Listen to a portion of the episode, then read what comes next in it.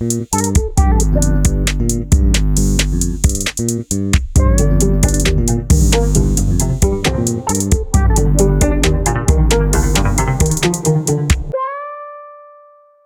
caríssimos, sejam aqui bem-vindos a mais um episódio do podcast Azar Cósmico. Tenho hoje aqui comigo o António Frois, que é uma pessoa, portanto, que vive e respira o xadrez. Uh, ele que é mestre internacional de xadrez, é autor de dois livros de xadrez, é campeão europeu de veteranos de xadrez, é treinador de xadrez, por exemplo, no Galitos, que é o local onde nós estamos aqui, e também, talvez, acho que é importante realçar o mais importante, foi meu treinador de xadrez. Olá, é Frois. Olá.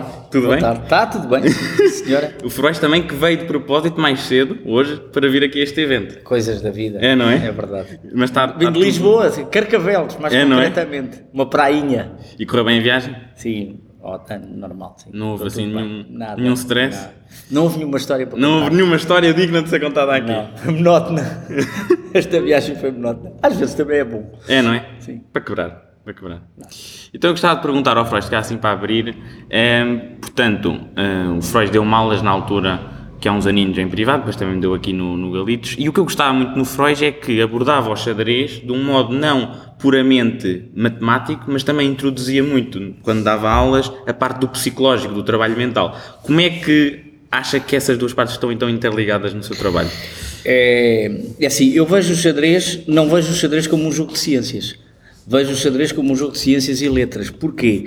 Por um lado tem uma componente, sim, matemática, lógica, racional, no ponto de vista técnico, mas depois como nós no- na competição eh, jogamos cara a cara, há um lado emocional muito grande.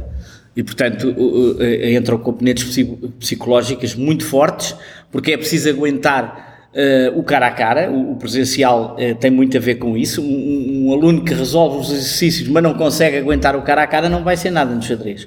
Eh, e, e também a parte física, porque as pessoas não sabem, mas o competir em xadrez exige um, um dá um grande desgaste físico.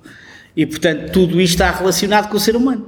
E depois nós quando estamos a competir, é, o Freud também hum, fala daquela noção de que nós quando estamos a competir não temos aquela descarga, não é? Temos- Não há descarga física, exatamente, e, e, portanto um- é, é preciso, eh, há um, é tudo muito pensado. Eu tenho pensado muito nisto. É uma partilha de sinal contrário. Ou seja, nó- nós, por exemplo, agora estamos aqui a conversar os dois, estamos a partilhar a conversa. Num jogo de xadrez, se nós estivermos a jogar os dois a sério, nós estamos em silêncio a partilhar ideias, mas eu quero-te ganhar e tu queres-me ganhar a mim. Isto é de uma grande intensidade psicológica e tudo em silêncio. É uma batalha. Portanto, é uma batalha tremenda dentro sim. de nós. Do- os meus medos, os meus sonhos, os meus desafios, os teus sonhos, os teus medos, e, e- e cada um de nós a tentar surpreender o outro com ideias e sem poder abrir a boca. Pois é. Tremendo. E tu sabes que já jogaste Eu muitas- sei, eu sei. Exatamente. Eu percebo. E depois também acontece que é quando nós, hum, por exemplo, vemos uma linha naquilo que é a nossa maior capacidade de profundidade, de ver o máximo possível, e depois joga outra, nós ficamos na dúvida. É, jogou esta porque ele Claro. não percebe nada e eu é que vi muito bem, ou será que é mesmo uma surpresa magnífica e eu é que não percebi? Sim, porque, sim. Porque o xadrez é o jogo do V, não é? É o É o- sim, sim, é verdade. É, é, portanto, nó- nós, nós não conseguimos calcular tudo. Um humano calcula pouco, na verdade. Ah, 10 jogadas é muito pouco. E é o que um humano consegue calcular em forma, vai lá 15 jogadas, que continua a ser pouco. Acha que isso é mais ou menos o máximo que um humano consegue com Sim, rigor sim, calcular? Sim, sim, sim, sim, sim. Mesmo Em claro mundial, contraste. o- em claro contraste com as máquinas, Com as máquinas. Que, que, que, que tem. Aliás, o Kasparov fala disso. Ah, o Kasparov diz que o raciocínio das máquinas é completamente eh, eh, calcular, frio, frio, não é? Pronto, não tem sentimentos. Nós pensamos com preconceitos e com fantasias e com medos.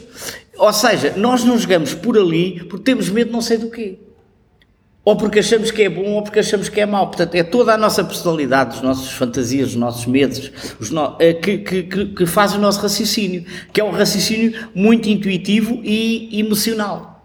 Não é estritamente eh, cálculos como a máquina.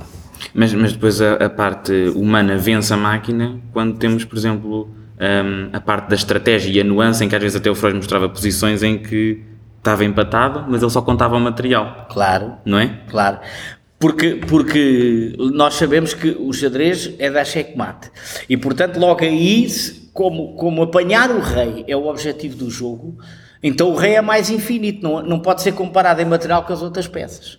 A partir daí entra o valor subjetivo de, por exemplo, perder a dama, no, uh, valer perder a dama às vezes para dar cheque-mate, que é uma coisa subjetiva. Mas nós perdemos 9 pontos. Sim, se dermos mate, Se der mate. é mais importante dar mate do que qualquer outra coisa. E então aqui, lá está, entra uma subjetividade que enriquece o jogo e dif- dificulta e enriquece o jogo. O Frost começou a jogar com 14 anos, não foi? Exatamente. Eu também comecei a jogar com 14 anos e o Frost teve uma trajetória muito mais explosiva que a minha. Não sabemos a tua ainda. Ainda não- ainda não eu cheguei sou, lá, Eu é? sou mais velha, só isso. Pronto, também é verdade. Então a minha pergunta é, na altura, o que é que o levou então a iniciar o xadrez? Isso foi um bocado, casu- quer dizer, eu aprendi, nem me lembro com quem, Ok. e depois eu ia a um clube na, na Amadora, por amizade, a, a- a ver jogos de ping-pong e coisas assim que tinha a ver com xadrez. E um dia houve um amigo que disse: Vamos à secção, lá acima, há uma secção de xadrez lá em cima. Eu nem sabia. Ok, Fui jogar um jogo de xadrez com ele, gostei da sala. Estamos a falar de 1976, havia eh, muito ambiente. Eh, uma coisa muito curiosa nessa altura é que as mesas estavam todas cheias. Tu, tu chegasse atrasado, não tinhas mesa para jogar. Tinhas que esperar. E os seccionistas eh, eh, aproveitaram a oportunidade para abrir um torneio de iniciados. Era a palavra, foi a palavra que eles utilizaram. E a regra era: pode jogar quem nunca esteve federado. E então. Que era meus- caso, não é? Na Era altura. o meu caso e o caso dos meus amigos. E então vieram dizer: pá, bora jogar um torneio de xadrez. Eu disse: nem pensa, eu sou jogador da bola. Eh, a verdade é que eu acabei por jogar o torneio e ganhei esse torneio, sem saber ler nem escrever. Eh, portanto, um torneio eh, que nem havia relógio nem nada, jogava-se quando se queria, era assim uma coisa muito cavalheiresca, eh, tudo gente que estava a começar, não é?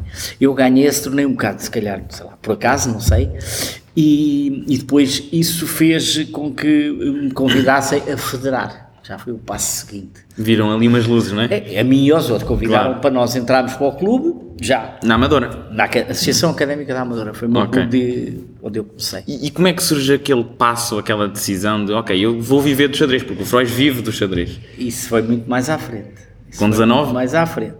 Não foi com 19. Com 19 foi quando se deu o clique de eu ir à Holanda, primeira viagem Ok. internacional, onde eu eh, passo 18 dias na Holanda sozinho a jogar um campeonato europeu de, de jovens. Ah, completamente sozinho, ah, a treinar o meu inglês e a falar com a malta toda do, da Europa, do- da, da minha idade, não é? Pronto, e aí fiquei muito confuso com metade daqueles rapazes dizerem que eh, eram profissionais de xadrez. Eh, coisa que eu não ouvia aqui. existir. Portugal, não é? Não, não é possível. No Ocidental há- Praia Lusitana não havia isso. Não é possível. Você tem que tirar um curso e, e- e ter um trabalhinho até à reforma. Era, era o que me diziam toda a gente. Os melhores portugueses, que eu não era. Então fiquei muito baralhado porque aqueles jovens, metade deles diziam que eram profissionais de xadrez. E eu perguntava-lhes o que me perguntam a mim: está bem, está bem, joga xadrez, mas o que é que faz? E, e vim da Holanda com esta dúvida: dois mundos. Claro. E agora o que é que eu faço à minha vida? E, e por coincidência, começo a estudar no ISEL eh, logo a seguir. Uh, o, o primeiro semestre começou em março, do, do- tinha eu 20 anos, uh, comecei a ir às aulas do ISEL, completamente baralhado a cabeça. Qual é que era o curso? Uh, eletrotecnia, correntes fortes. Quase que era um engenheiro. Uh, não, uh, quer dizer, tive matriculado, mas pronto.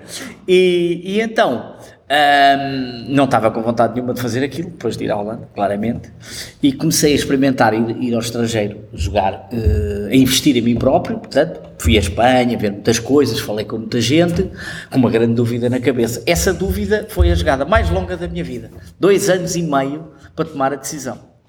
E o relógio não, não caiu. O relógio acho que não caiu. Eh, não, não caiu, exatamente. É uma boa questão.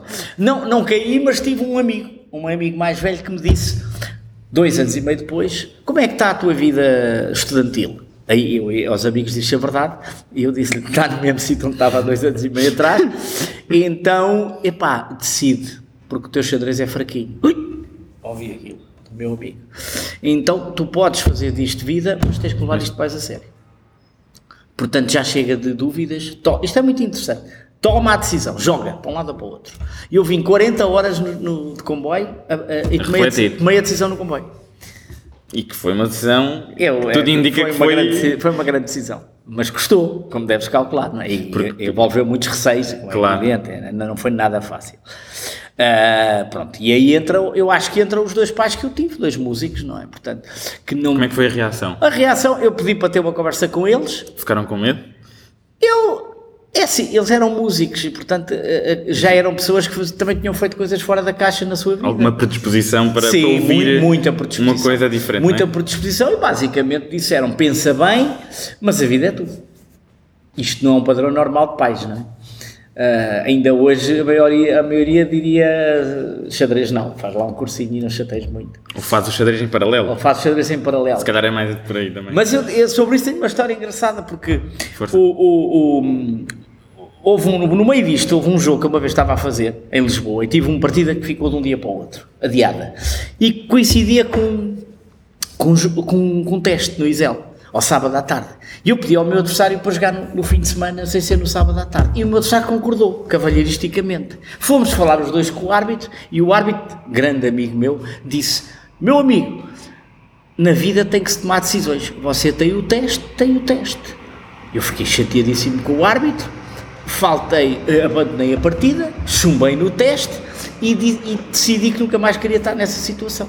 De ter que escolher. De ter que escolher, portanto escolhi. Ok, não há mais testes. Não há mais testes. Acabou. Foi. Portanto, agradeci. O senhor já faleceu. Agradeci imenso a esse senhor. Na altura fiquei chateado. Então acha que ele foi o catalisador? Ele ajudou muito. Um, um é, é bom. É aquele levar, clique, não é? Levares aquelas coisas. A terapia aquelas de choque. Sim, sim, sim, sim, sim. Pois, porque é, é mesmo na adversidade. É, de repente temos de tomar sim, a decisão, exatamente. não é? Exatamente. E tu ficas assim, pá, não. Porque a decisão já estava aí assim. Estava. Esses foram empurrões bons, sim, sim. sim. Pois, às vezes é um conjunto de coisas que depois Claro. leva a pessoa a tomar a decisão Sim, final. Foi muita coisa, com certeza. Então, e depois houve algum, houve algum momento depois de tomar essa decisão que o Freud pensou, pá, se calhar era melhor ser engenheiro. Ainda chegou a pensar É assim, nisso? Não, eh, dessa maneira não, mas houve momentos de muito sofrimento, porque Pois. quando um torneio, quando tu preparas, agora já não tens desculpa, não é? Agora és profissional, só jogas e, e trabalhas em xadrez, e vais a um torneio, o torneio corre mal. Não há, desculpa, não é? não há desculpa nenhuma, não é? Agora não há desculpa, não é? Portanto, estu- estudaste mal, fizeste alguma coisa mal e, e, e, e, portanto, e correu mal. Epá, epá, é, é duro, é duro, estás a ver? E é um processo interior, tens de ter muita força, porque aí pensas, se calhar fiz mal, não quer, tenho, tenho que alterar coisas, etc, etc. Nunca, não, quer dizer, su- surgiam dúvidas, surgia tristeza, etc, etc, mas nu- não, a decisão estava tomada, isso aí já estava tomado. Co- Como é que o Freud, hum, por exemplo, quando se prepara- preparava para torneios, hum, como é que a existência e o surgimento aqui das, das máquinas, dos algoritmos, alterou o modo como o Freud se preparava? No início era muito mais ler, ver partidas, somente se calhar consigo e com outras pessoas. Sim, ah, eu, sei, eu, eu percebi depois que é muito, é muito importante ouvir muitas opiniões, porque o xadrez aprende-se com toda a gente. Ah, não há um mestre. Ah, tu deves ouvir. ah, para já, os adversários ensinam-te muito, logo. É muito importante analisar com os adversários no fim das partidas, porque é com aquela pessoa que viveste a partida e, portanto, é com aquela pessoa que tens a partilha verdadeira daquela, daquela vivência. E então é muito importante analisar com o adversário Uh, e, e depois trocar impressões com colegas portugueses e estrangeiros. Toda a vida eu fiz isso, ainda hoje faço isso. A máquina, a máquina vai introduzir mais um, mais um auxiliar. Ou, ou seja, uh, agora podes tirar informação da máquina, que é uma coisa boa, uh, digamos, muda, muda o material, mas na verdade o trabalho, o tipo de trabalho é o mesmo. A metodologia. A metodologia é muito parecida. Só que aquilo é uma- um, um elemento extra. É um elemento extra que, inclusive, esse foi falado no curso de treinador da FIDE, não pode ser um adversário. Porquê? Tu imagina que recebe, tu tens, qualquer pessoa pode ter 12 milhões de partidas eh, na- em casa, é quase Uma base gratuito. dados, Uma sim. base de dados com 12 milhões de partidas é gratuito, não, não, não, é, não é nem sequer questão financeira. O que é que tu fazes com 12 milhões de partidas? Decorá-las é impossível e não tem qualquer interesse. Então tu tens que saber filtrar o trabalho. Isso é discutido a nível dos melhores treinadores do mundo, porque se tu não souberes fil- filtrar o trabalho, ter essas partidas todas tor- torna-se um adversário. É, Tu tens que saber escolher as partidas que deves ver, e isso lá está, passa por discutir com pessoas que sabem o que é que se deve ver, Uh, e, e, mais, ver uma partida bem, ver uma partida várias vezes e não clicar, é um erro completo, clicar uh, com o dedo, estar a ver no rato. Estar a ver, ah, ok, não, não, as peças não, até parecem ficam fica. no lugar correto, não é? 100 partidas seguidas e não ficou quase sim, nada. Sim, sim. Claro que uma partida tem que ser vista e revista e analisada profundamente e, portanto, aí a única coisa de facto é que é mais um auxiliar o, o computador, mas na verdade é muito importante continuar a, a, a, a, colaborar com os colegas e com os adversários e ter a capacidade crítica. Há uma história muito importante sobre o Jorge Viteiro. Uh, há muitas, mas esta é portuguesa. O Jorge Viteiro ganhou um jogo em, em 2016 na Olimpíada. Que é um grande espanhol. jogador português, é o melhor, é o melhor jogador português Sim. da atualidade. É um, um jovem já grande mestre e também um excelente treinador, uh, é o número 1 de Portugal neste momento, e que na Olimpíada de 2016 ganhou um jogo contra um grande jogador espanhol, em que esse grande jogador espanhol um, ehm, escolheu uma linha pela máquina, palavras dele no fim da partida, e não checou a opinião da máquina. A máquina dava grande vantagem para ele. Ele entrou na linha, não, não, não verificou no trabalho de casa, entrou na linha, o Jorge faz uma jogada humana, quer meter um bispo em jogo, e o, e o, e o adversário está completamente perdido. E perdeu rapidamente, perdeu em 20 e poucas jogadas, duas horas de jogo. Uh, e quando acabou, teve a honestidade de dizer: fui incompetente porque não verifiquei a opinião da máquina. Isto é muito interessante. E é um jogador quase de elite, jogador dos 100 primeiros do mundo. Uh, mas tu não podes ir cegamente pela máquina. Isso é um erro crasso. A última opinião é da pessoa que se vai lá sentar. Tem que ser Pois, até porque se nós não gostarmos muitas vezes, essa, é essa conversa, esse diálogo, lembro-me de ter tido muitas Exatamente. vezes consigo. O Freud até mostrava uma linha, mas dizia, pá, não gosto muito disto. E o Freud mostrava-me outra. Não, porque eu, eu sei que, vamos lá ver, eu sei que uh, se eu estiver a jogar é a minha pele, se estiveres tu a jogar és tu, és, é. é. a tua pele. Então, se tu, não te sentes, se tu não te sentes bem, a posição é muito boa, mas não te serve para nada. Pois é. Isto é uma parte humana, lá está. É, é a tal sensibilidade que uma pessoa Exatamente. tem que sim, personalizar sim, sim, ao seu jogo. Então, em 99, o que aconteceu com o Kasparov e o computador da, da Deep Blue? Não, da, da, da IBM, que era o Deep Blue. Que foi quando o Kasparov pela primeira vez perdeu contra um computador e foi na altura um alarido. Como é que o Freud viu isso acontecer? É, essa, essa história é muito interessante. Eu, eu, a gente não sabe, mas... Uh, há um, há um pormenor sobre esse encontro que, que deixa as pessoas a pensar, mas eu, não, eu não, não, posso afirmar uh, muito mais do que aquilo que vou dizer. O mate estava 2,5, 2,5 e chega-se à sexta partida. E o Kasparov escolhe uma linha muito fraca de abertura, compreenda, joga uma cara ao camas, uma variante horrível. É uma variante que qualquer jogador amador sabe que é má hum. e perde, é massacrado na abertura. Eu não sei. Estou a perceber. Sim. Não sei, quer dizer, dizer eu não posso dizer. É estranho o Kasparov ter cometido um erro daqueles na abertura. Aquilo é uma que ele fica sem rock, todo espatifado, as peças entram, dá mate por todos os lados. E ele perdeu um bocadinho como um jogador eh, com muito pouca experiência. Porquê é que ele fez isso? Realmente saber, não sei. Mas fica no ar a possibilidade, fica no ar a possibilidade de ele ter uma coisa que se especulava é que ele quis perder esse Matos para ter o Matos desforra. Portanto, ele perdia o Matos e a seguir davam-lhe a desforra, correu-lhe mal a história, a presa não foi, no, não foi na, nisso, mas eh, terá perdido propósito, sinceramente não sei. E ele nunca, ao longo da, da carreira, nunca, nunca respondeu ou nunca falou ele sobre isso? Ele nunca respondeu a isso de uma forma... É difícil essas coisas, porque entra muito dinheiro, entre os caixas, claro. não sei, não sei o que é que realmente estava por baixo da mesa. Mas isso agora também me fez lembrar uma coisa um bocadinho diferente, mas que é quando o Fischer jogou o match com, com o Spassky, na altura, Há também, penso que é num final em que ele dá um bispo, vai comer é aquele peão no partida. canto. É a primeira partida. Em que ele vai comer aquele peão no canto Sim. e depois uma pessoa avança ao peão e vai ganhar o bispo. Essa partida é muito estranha, uma, está 0-0, é um, uma partida muito, muito pouco interessante até, porque Sim. eles trocam as peças todas. Toda a gente que pensa que aquilo vai acabar num empate. A posição que está no tabuleiro é, é muito, é muito simétrica e tal. E o Fischer vai comer um peão que fica com o bispo encerrado. Que é um é, tema que se ensina. É um tema um bocado elementar. Sim. E, e depois tem que estar o bispo por um segundo peão, ficando no final, com um bispo a menos por, por dois peões. Mas o contra-jogo é pouco. O Spassky joga bem, mas nem sequer parece muito difícil e ganha a partida. O que é que o Fischer fez? O que é que lhe passou na cabeça? Para ir comer aquele peão, só o Fischer é que saberá.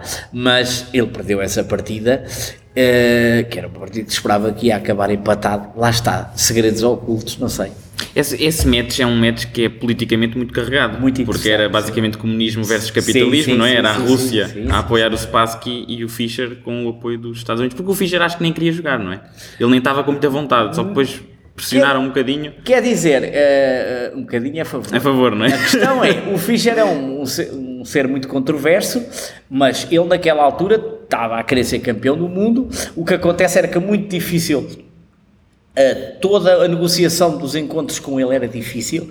Lá se fez a negociação para jogar em Reykjavik, neutro, não, portanto, muito neutro, escolheu-se o árbitro também, tudo, essas coisas todas, uh, e, e, acontece que ele lá foi para o match.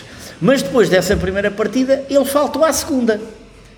Ele perdeu a segunda partida. Depois de perder a primeira, não, não se apresentou à segunda não, partida. Não apareceu. E aí, uh, quer dizer, um, um alarido tremendo. Essa história é muito interessante porque, para tu veres o, o contexto, a importância da, da questão, uh, o Fischer, depois da segunda partida, ah, o regulamento do, do Campeonato do Mundo diz que o Spassi pode reclamar a vitória no Matos. Não, depois de uma derrota por falta de comparência, o jogador era, tem direito a ganhar. Era uma questão assim. de honra que ele não queria, não é? E o, e o Brezhnev mandou o Spassky ganhar assim. e o Spassky não quis. Mas o Fischer foi convencido pelo Kissinger, o secretário de Estado norte-americano, estás a ver a importância incrível. É o segundo a seguir ao Nixon na, na, na, política americana daquela altura. O Kissinger falou diretamente e disse: por favor, Sr. Bobby Fischer, em nome do povo americano, continue a jogar. Isto é, isto é muito forte para fazer o contexto político e pois. social da, daquele encontro. Portanto, meteu diplomacia americana ao mais alto nível e o Fischer apresenta-se à terceira partida depois de um filme uh, tremendo de negociações. Isso era plena Guerra Fria, não é? Isso era plena Guerra Fria. Foi, foi em que 72, ano? 72. 72. Claro. Porque ele depois também, eu, eu, eu o Freud viu o filme, aquele filme sim, uh, que tem algumas sim, sim, coisas tem, que é alarmismos e tal. Não, mas tem muita coisa verdadeira. Interessante, não é? Na altura eu via o, quase que aquele lado mais psicótico do Fischer a ficar incomodado com luzes, a ficar a dizer temos que ir para outra sala não é? Isso aconteceu na altura? É, sim, uh, isso há um monte de histórias sobre esse match. Uh, quer dizer, não é só sobre esse match, o Fischer sempre foi uma pessoa difícil. Muito problemática, não é? Muito problemática. E depois do match ainda, foi, ainda se tornou mais problemático. Porque ele depois, é porque ele ganha. Ele ganha, ele ganha 72, só que ele, é depois não regressa. Pois é, porque ele é um ser... Ele como, ele, como, campeão, como campeão de xadrez, é um dos maiores da história, sem a mínima dúvida. Como ser humano, é, é, é uma pessoa enfim, ele uh, isola-se, ele é campeão com 29 anos, campeão do mundo, em 72, já não quer jogar em 75, o, o Mapas tinha que jogar com um adversário que era de 3 em 3 anos e o match seguinte é contra o Karpov em 75 match em que ele vai pedindo este mundo e o outro até as pessoas perceberem que ele não quer jogar. Não é uma questão de dinheiro não é uma questão de nada. Ele vai dizendo que não, pede mais, não, não, não. Só uma parada mesmo para dizer que não quer. Para dizer que não quer. E, e acontece uma coisa estranhíssima: o Karpov tem mesmo de ganhar em 75 por falta de comparência. E o Fischer nunca mais joga a alto nível e entra-se num, num ciclo de assim muito místico que é quando é que o Bobby Fischer volta uh, e isso acontece uh, uh, vai acontecendo ao longo das décadas Uh, há histórias do Fischer jogou na net com não sei quem, não se sabe se é verdade ou não, enfim. Uh, tem, há, há, muitos filmes. Tipo Dom Sebastião vai regressar sim, sim. do Nevoeiro. É? é, há muita história, muita história desse género, entretanto as coisas vão evoluindo, vão aparecendo outros campeões. Uh, e depois há um match que o Fischer faz com o Spassky em plena guerra da Jugoslávia, que foi um bocado. eles jogaram um encontro, foi patrocinado pelos milionários da, da, da, da Jugoslávia, mas esse match apresentam um nível de jogo claramente eles se jogassem com os melhores daquela altura uh, não ia correr bem ou seja, os dois jogadores que se apresentam a jogar esse match de esforra uh, que é um match amigável com uma grande bolsa financeira só que o nível de jogo que eles jogam eles não estavam perto dos melhores do mundo já nessa altura. Nenhum, nenhum. Era mais um misticismo. Caiu, aí caiu. Eu acho que eles até fizeram mal, podem ter ganho dinheiro, mas fizeram mal em ter jogado esse match, porque eles aí era um mestre, um mestre, um grande mestre forte, nada mais do que isso, já não, já não apresentava um nível de, de elite mundial. Claro, o xadrez evoluiu, surgiram outros jogadores, e, e, pronto, é normal, não é? Então, esse mito do Fischer ficou sempre por saber, e depois ele morreu cedo, uh, um bocado isolado, etc, etc. Morreu com 50 e tal anos, na Islândia. Uh, e, e Portanto, é uma, é, uma figura, é uma figura muito interessante de estudar, mas tem um lado humano curto em termos afetivos e, e, e, e, parece dar aquela imagem que não é verdadeira de que o campeão do Mundial de Xadrez é apenas vive para o xadrez, e isso não é verdade. Há, há, há personagens do, do, do, mundo de xadrez fascinantes como seres humanos, o Spassky é uma delas. Eu conheci o Spassky pessoalmente, Foi? o Spassky é um tipo divertidíssimo divertidíssimo. O Spassky esteve em Lisboa, eu fui buscar no aeroporto em 1999 e ele uh, estava num encontro político e perguntou-nos logo onde é que podia ir jantar e ouvir fatos. E foi, e foi connosco para, para a noite de Lisboa.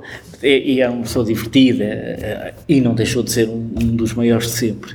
Uh, o Anand também é um, é um senhor um cavalheiro, foi campeão do mundo, uma pessoa espetacular e, portanto, essa ideia é, é tão completamente errada, que a pessoa para ser campeão do mundo... Tem que ser muito não, não, isso problemática. Não. Aliás, sim. o atual campeão do mundo também é uma pessoa normalíssima. O Carson. O, Carson é, é, um, é, um, é um jovem Uh, normalíssimo, que é o melhor jogador do mundo. E, na sua opinião, tendo em conta todos os campeões do mundo que existiram até hoje, qual é que acha que é o jogador, se nós os conseguíssemos trazer todos aqui para o presente, qual é que acha que é o melhor jogador de sempre? É, eu respondo com uma pergunta uh, que é a seguinte: Como é que seria o nível do, do Steinitz se tiver, uh, que foi campeão no século XIX, se só tivesse a informação que o Magnus tem, claro, é e como é que seria o nível do Magnus se tivesse aprendido na altura do Steinitz? A gente não consegue responder esta pois pergunta. Pois é, porque nós, eh, cada vez mais, os novos campeões estão um bocadinho sobre os ombros dos campeões antigos. Naturalmente. A construir a, tal base do conhecimento. Da informação. Sabes que eu sou um fascinado por história de xadrez? Sim, sim. Liga tudo. Liga As tudo, aberturas a compreensão, a, a, maneira de pensar e como é que o pensamento influi. E, e é muito interessante estudar esse pensamento e claro que os atuais sabem tudo o que aconteceu para trás e portanto eh, eh, não, não é eu percebo não é a mesma coisa então é? fazendo uma pergunta de maneira um bocadinho diferente para tentar picar os Freud assim pessoalmente qual é que é aquele jogador que o Freud acha que é capaz mesmo de ser o mais forte ou aquele cujo estilo de jogo o Freud se não, mais isso tem a ver é assim os jogadores que, que a mim uh, digamos, mais marcaram. o jogador que, que eu mais gosto é o Tigran Petrosian mas isso é um Petrogen. Gosto, isso é Petrosian. Mas isso já é um gosto pessoal meu. Foi okay. também um dos grandes uh, e, e, e, o seu, a sua maneira de pensar, etc, etc, fascinou, fascinou-me e influenciou muito a minha maneira de jogar. Mas isso okay. é uma questão pessoal, não é? Ok, eu percebo. É engraçado. Uh, eu basicamente admiro, admiro uh, uh, eu tive há tempos com o Nigel Short agora na Maia, que é um dos melhores do mundo uma certa altura, agora já não é, e ele disse uma coisa que eu me identifico muito. Ele diz que já não é um dos melhores do mundo, mas continua a ser um fã de xadrez. Um fã no sentido de apreciar bom xadrez. E eu identifico-me com ele nesse sentido. Eu gosto de ver. Jogada bons, bela. Eu gosto é? de ver bom xadrez e, portanto, uh, admiro-os todos uh, nesse sentido. Não? Ok. Agora tenho as minhas preferências já de, de maneiras de jogar, mas é só isso. O Carlson, ai, o Carlson, sim, exatamente. O Carlson agora foi, o Freud acabou de falar dele e ele também está envolvido agora naquela polémica com, com o Niemann. Será que fez batota? Será que não fez? Está tudo assim um bocadinho a, pronto, a tentar perceber o que é que se terá passado. O tema já está um bocadinho batido, mas eu queria só perguntar ao Freud, assim, o que é que acha dessa situação? É assim, como tudo na vida, a, a tecnologia está numa evolução permanente. E, portanto, há novas formas de fazer batota? Provavelmente há. Uh, quer dizer, nós agora numa Olimpíada de xadrez só podemos levar o corpo literalmente para a sala de jogo, e, e, o corpo e a caneta. Não podemos levar mais nada, só para se ter uma ideia. Uh, agora, se mesmo assim dá para meter um chip na pessoa, eu sei lá. Se tem, se tem uma sapatilha com uma vibração, com código Morse. é assim, percebes? É? Isso tem a ver com a tecnologia. Nós vemos na medicina as coisas que se fazem. Outro dia vi uma operação uh, com dois robôs que tiravam um tumor, uma coisa hum. que se fez em Portugal. Ainda bem que, que, sim, sim. que, a medicina vai, está a evoluir dessa maneira e, portanto, para o bem e para o mal, há de facto coisas novas a acontecer na tecnologia a todo momento, não é? E, e, e, e portanto, eu, eu, eu, sou um leigo nessa matéria, uh, quer dizer. Não, sei, tem, não, não, não, costuma fazer batota, não é? É assim, eh, não faz sentido fazer batota para mim. Exato. Uh, eu sou de uma altura que não é preciso árbitro, uh, não é preciso árbitro para nada. Os jogadores são cavalheiros, tentam ter melhores ideias que os outros, perdem e vão jantar juntos. é assim que eu vejo o xadrez e é sempre assim que eu vou ver o xadrez. Agora, nem toda a gente tem boa fé, Bem, isso não é nenhuma novidade de agora. Uh, e portanto, eu sei que acho que o Carson disse que não podia dizer muito. Bom, se calhar está em alguma investigação, tem que estar calado. O que é que está de facto por trás? Uh, haveremos de saber ou não.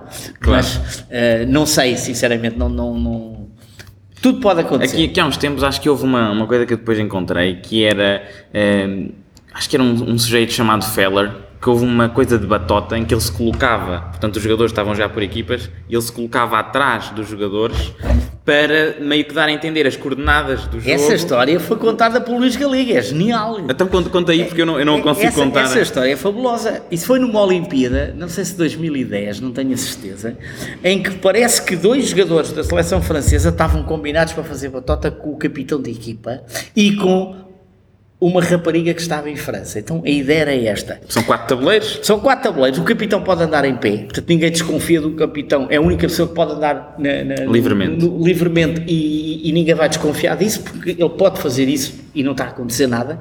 E então o que é que acontecia? Parece que a batota era assim.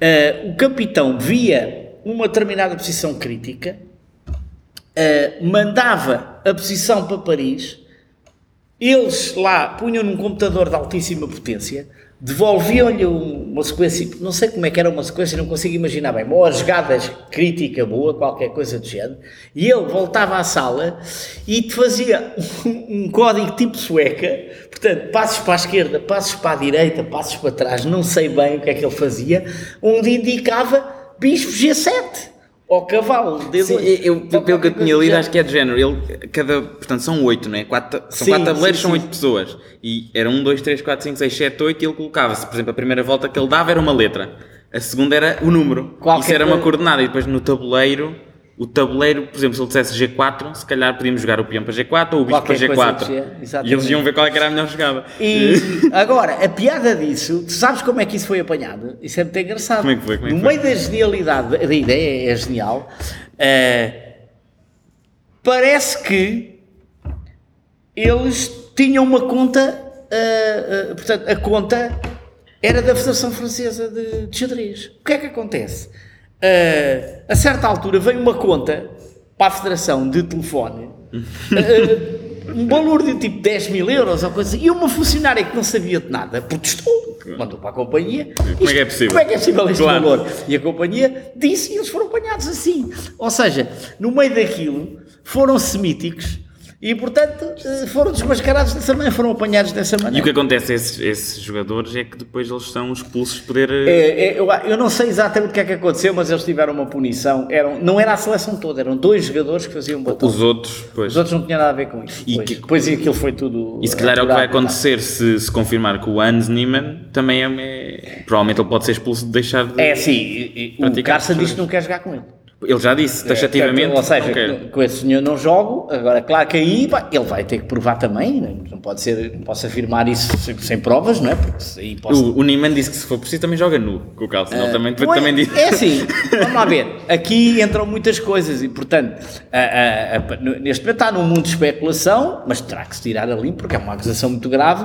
Mas acho que ele também já não foi o único a acusar, já houve um, um outro, acho que não, não sei se foi o Caruana, também mandou uns bitites a, a queixar-se de senhor. Pois, aí uh, é, é, mais grave porque o que acontece, exemplo, entre os outros melhores do mundo é que eles jogam, perdem e ganham e não se queixam uns dos outros. Pô, não, eu, não há, desde que entrei nos xadrez, não me lembro disto a acontecer. Não, não há e respeitam-se bastante. Sim. Tentam ganhar, mas, mas, há um grande respeito entre, entre a maior parte dos jogadores e a maior parte dos jogadores joga. Uh, uh, até há um árbitro português que é o Carlos Dias que já arbitrou a Elite e diz que arbitrar a Elite é muito fácil porque jogam, jogam é? xadrez e mais nada, em geral não se passa nada e, portanto, uh, quando há assim vários a falar de um, é suspeito, mas mais uma vez, de qualquer maneira, vai ter, vai ter que se apurar eh, de facto o que é que é, se é, etc, etc. Não é? Ok. Não sei. Então, um, ehm, o xadrez tem três ritmos de jogo, pelo menos oficiais, Sim. que é lentas, semi-rápidas e rápidas. Um, ehm, o xadrez puro, puro é lentas, não é? É, é, o, o clássico. é o xadrez mais, mais nobre, digamos assim. Aliás, que é a batalha dos cérebros, não é? Os sim, e os títulos de grande mestre e de mestre internacional só se dão em lentas. Os títulos vitalícios de licenciatura e de doutoramentos em xadrez só se dão em lentas, não há mestre de rápidas. Não é? Mestre de rápidas, exato. Então, e porquê é que acha que surgiu então a necessidade de, de assistir em torneios de rápidas? Não, é assim, porque, porque isso, isso é, é como tudo, porque, porque a, a- pessoa, digamos, deve. eh, o xadrez é como tudo, tu deves ter a dose que te apetece ter. E como tu sabes por ti, tu entraste no xadrez e depois, naturalmente, apetece jogar uma lenta? Se calhar não. Quer dizer, a lenta é o maior desafio. Porquê? É o, que dói, é, é o que dói mais, É. se corre mal, mas também é o que dá mais gozo se ganhares. Ah, mas como nós sabemos, uma partida de letras demora uma tarde ou uma manhã inteira. Ah, e, e a pessoa pode querer só brincar ao xadrez. Joga um torneio todo em duas horas, um torneio de rápidas ou de semi-rápidas, um- numa manhãzinha faz o Porque torneio. hum, o Freud, quando foi campeão europeu hum, de veteranos, foi em rápidas, não Foi foi? em rápidas, foi uma hora e meia da minha vida. Uma hora e meia. dizer, nove partidas de 10 minutos, portanto, hora e meia. E, e como, é que, como é que estava a gerir as emoções? À medida que aquilo progredia, não é? É, Essa, essa história foi incrível, porque eu, eu- o António Santos Pai é, é testemunha disso. Porque eu estava com uma grande confiança e eu disse aos meus amigos que se tivesse um dia bom ganhava. E eu não Antes de ir sim, para lá. Sim, o António, foi- eu, eu- porque eu vim por Aveiro, curiosamente, que ele foi em Matosinhos. E eu, eh, eu, eu já tinha ganho muita coisa de rápidas importante na vida, a, a nível mundial, et- etc. E, e eu disse, "Epá, se tiver um bom dia posso ganhar, pode acontecer.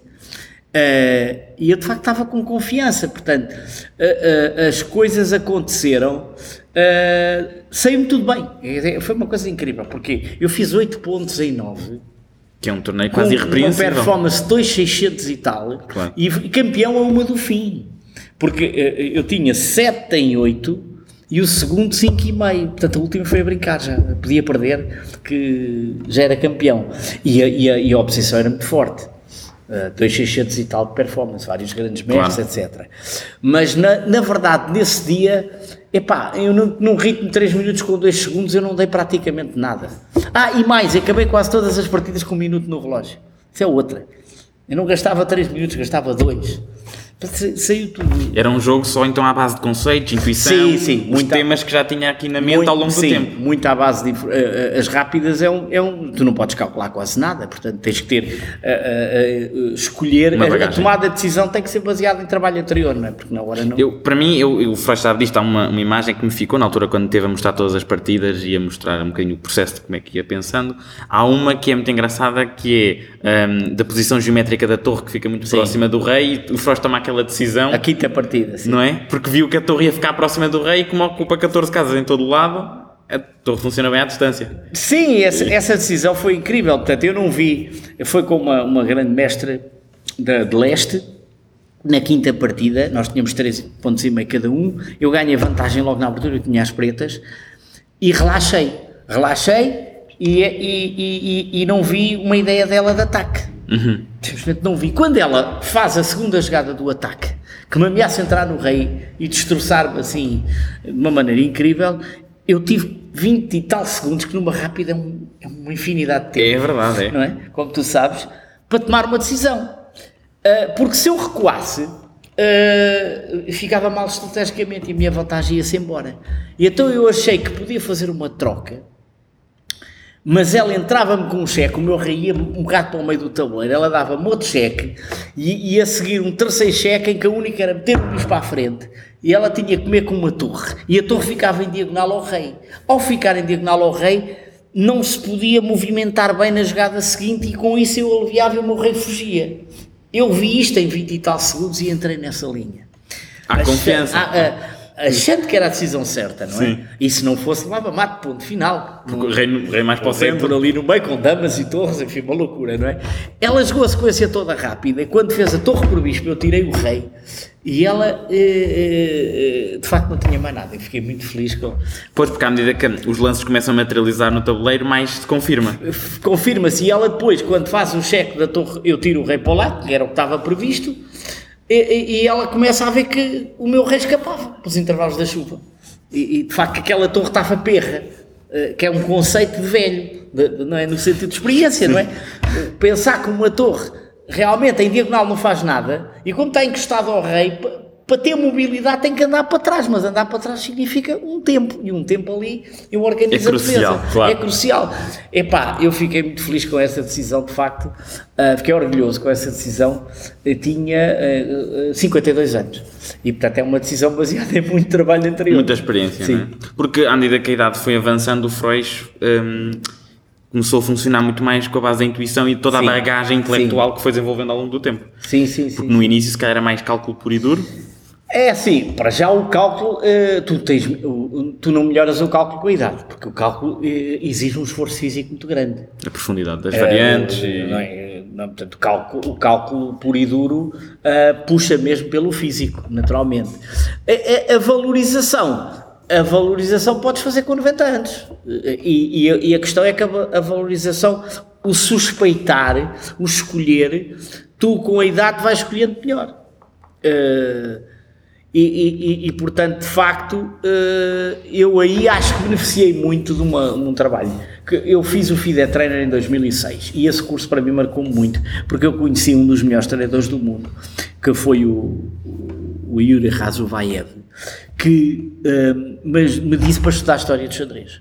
E foi aí que eu comecei a estudar a coleção do- do- do- dos, dos professores, os campeões antes do Kasparov, eh, escrita por ele, que eu, eu tenho um trabalho escrito brutal sobre essa coleção e que me fez ver o xadrez de outra maneira. Ah, e eu acho que uh, evolui muito nessa altura através desse trabalho. E, portanto, a maneira como eu vejo o xadrez agora é muito baseada realmente nessa evolução que eu tive já depois dos 40. Ok. Então, fazendo aqui uma mudança um bocadinho drástica de assunto. Ok.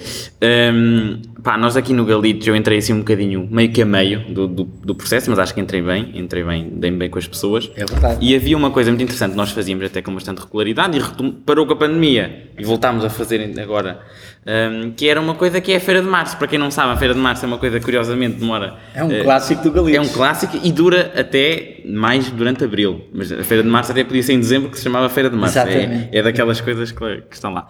E uma coisa que eu gosto muito, em particular na Feira de Março, é que o Frost também vem. E há um- uma Feira de Março, uma edição em específico, que eu lembro-me de ter motivado toda, toda a gente, e o Frost também se lembra, motivei toda a gente para, pá, nos carrinhos de choque, é no Freud. Exatamente. E não sei se o Freud ficou com um rim a menos, uma costela partida, mas o que é certo é que na edição seguinte disse-me assim: João, hoje não vou. Sim, sobrevivi, sobrevivi. Bom, a verdade é assim, eu nunca gostei de carrinhos de choque, pronto, não tem nada a ver com o Galitos nem com vocês. Ah, não, não, em si, ah, não é uma brincadeira que me entusiasme. Pronto, eu naquele primeiro ano fui apanhado lá, andei nos carrinhos, mas de facto, aquele momento não foi assim o mais agradável. E, portanto, Eram umas pancadas, não é? Seguinte, sim, eu vinha, vocês vinham com os carros E éramos cima dois ou três não sei quê, e tal. Eu não me aleijei, mas fiquei assim, é pá, bolas e tal, pronto. As costas. E, exato, e então, pronto, continuo a ir à Feira de Março, mas os carrinhos de choque passam. O convívio é agradável, mas O já não convívio é fabuloso. O convívio é fabuloso. Uma coisa que eu, que eu gosto muito realmente, acho que, eu, como tu disseste, eu vejo o xadrez eh, como uma, umas ligações humanas eh, que, que a gente pode criar na vida, né? E portanto, eu, eu costumo dizer que a maior parte do- dos meus alunos já não tenho alunos, tenho amigos. Eh, ao longo dos anos, e eu- isso dá muito gozo, e a, a relação com o Galitos, entre outras, é uma relação de 17 anos. Portanto, conheci muitos de vocês em putos, putos, putos, não é o teu caso, tu entraste mais tarde, mas alguns deles ah, ti- tinham 6, 7 anos de idade e agora, agora são 20, 30 anos, e portanto, e é muito giro manter os laços, com- aliás, com os pais das pessoas, com as pessoas, ah, e, portanto, eh, um, em, em que a gente se vai encontrando no tabuleiro e não só, e fala de- dos percursos, sei lá, dos percursos eh, universitários, etc, etc. E, e eu, e eu- lá está, eu acho, isso aprendi com o meu pai, eu acho que o xadrez ajuda a tomar decisões. E, e, portanto, nesse Transpõe sentido, para a transpõe para a vida, para as decisões, vou para aqui ou vou para lá, deixo o emprego, não deixo, sei lá, tantas coisas em que esse, o tabuleiro ajuda-nos a compreender Entre nos carrinhos coisas. ou não entre nos E- carrinhos? E, e a verdade, claro, e, e- e a- e a- aqui no Galitos nós temos uma, uma quantidade de jovens, rapazes e raparigas, que foram campeões nacionais e representantes portugueses eh, ao estrangeiro, de- de- de Portugal. Ou seja, já tiveram vivências, eu costumava até, e tu lembras de, de eu dizer isso, que vocês são pequenos veteranos, porque uh, gente que muito cedo, olha o Tiago foi ao, ao, ao, ao Moreque com 12 anos ou 11 anos. Um, Ainda não estava cá eu. Quer dizer, uh, uh, com 11 anos já estava a jogar, a bater-se com a União Europeia É toda. sim. Isto dá uma bagagem para a vida dele.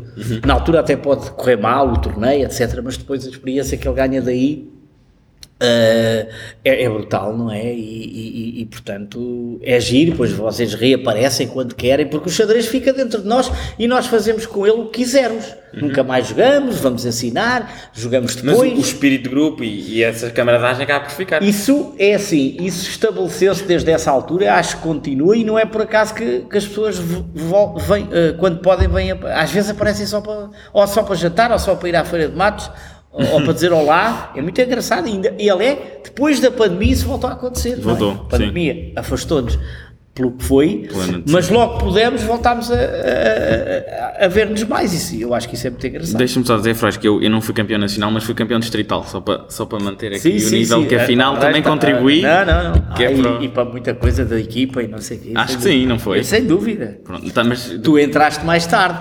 entrei, Tu entrei. entraste com que idade? 14. 14. 14, entrei e até lhe vou dizer Estavas uma coisa. combinado comigo, era? É isso mesmo, entrei e eu na altura, bem, o Frois começou com 14 também, tenho um grande Sim, percurso sim, pela sim. frente. Mas o que aconteceu, que foi muito engraçado, e eu isto nunca lhe contei, eu achava que o Frois era francês. E vou-te explicar porquê. Epá, essa é gira. Esta é magnífica. Essa é Sabe porquê? Porque o Frois mandava uns e-mails às vezes e depois ficou com o meu e-mail que o presidente deu-lhe, eh, do género, "Ah, vamos ver não sei o quê, ou olhem este, vejam esta posição. Às vezes Sim. havia uns e-mails assim. E eu lia os e-mails e depois o Frois assinava eh, e não metia o acento no O. Ok. E dizia Mestre Frois, ou António Sim, Frois. sim, sim. E eu não sabia bem, nunca o tinha conhecido ainda pessoalmente. Sim, e eu, sim. se calhar não é Frois, é Foix.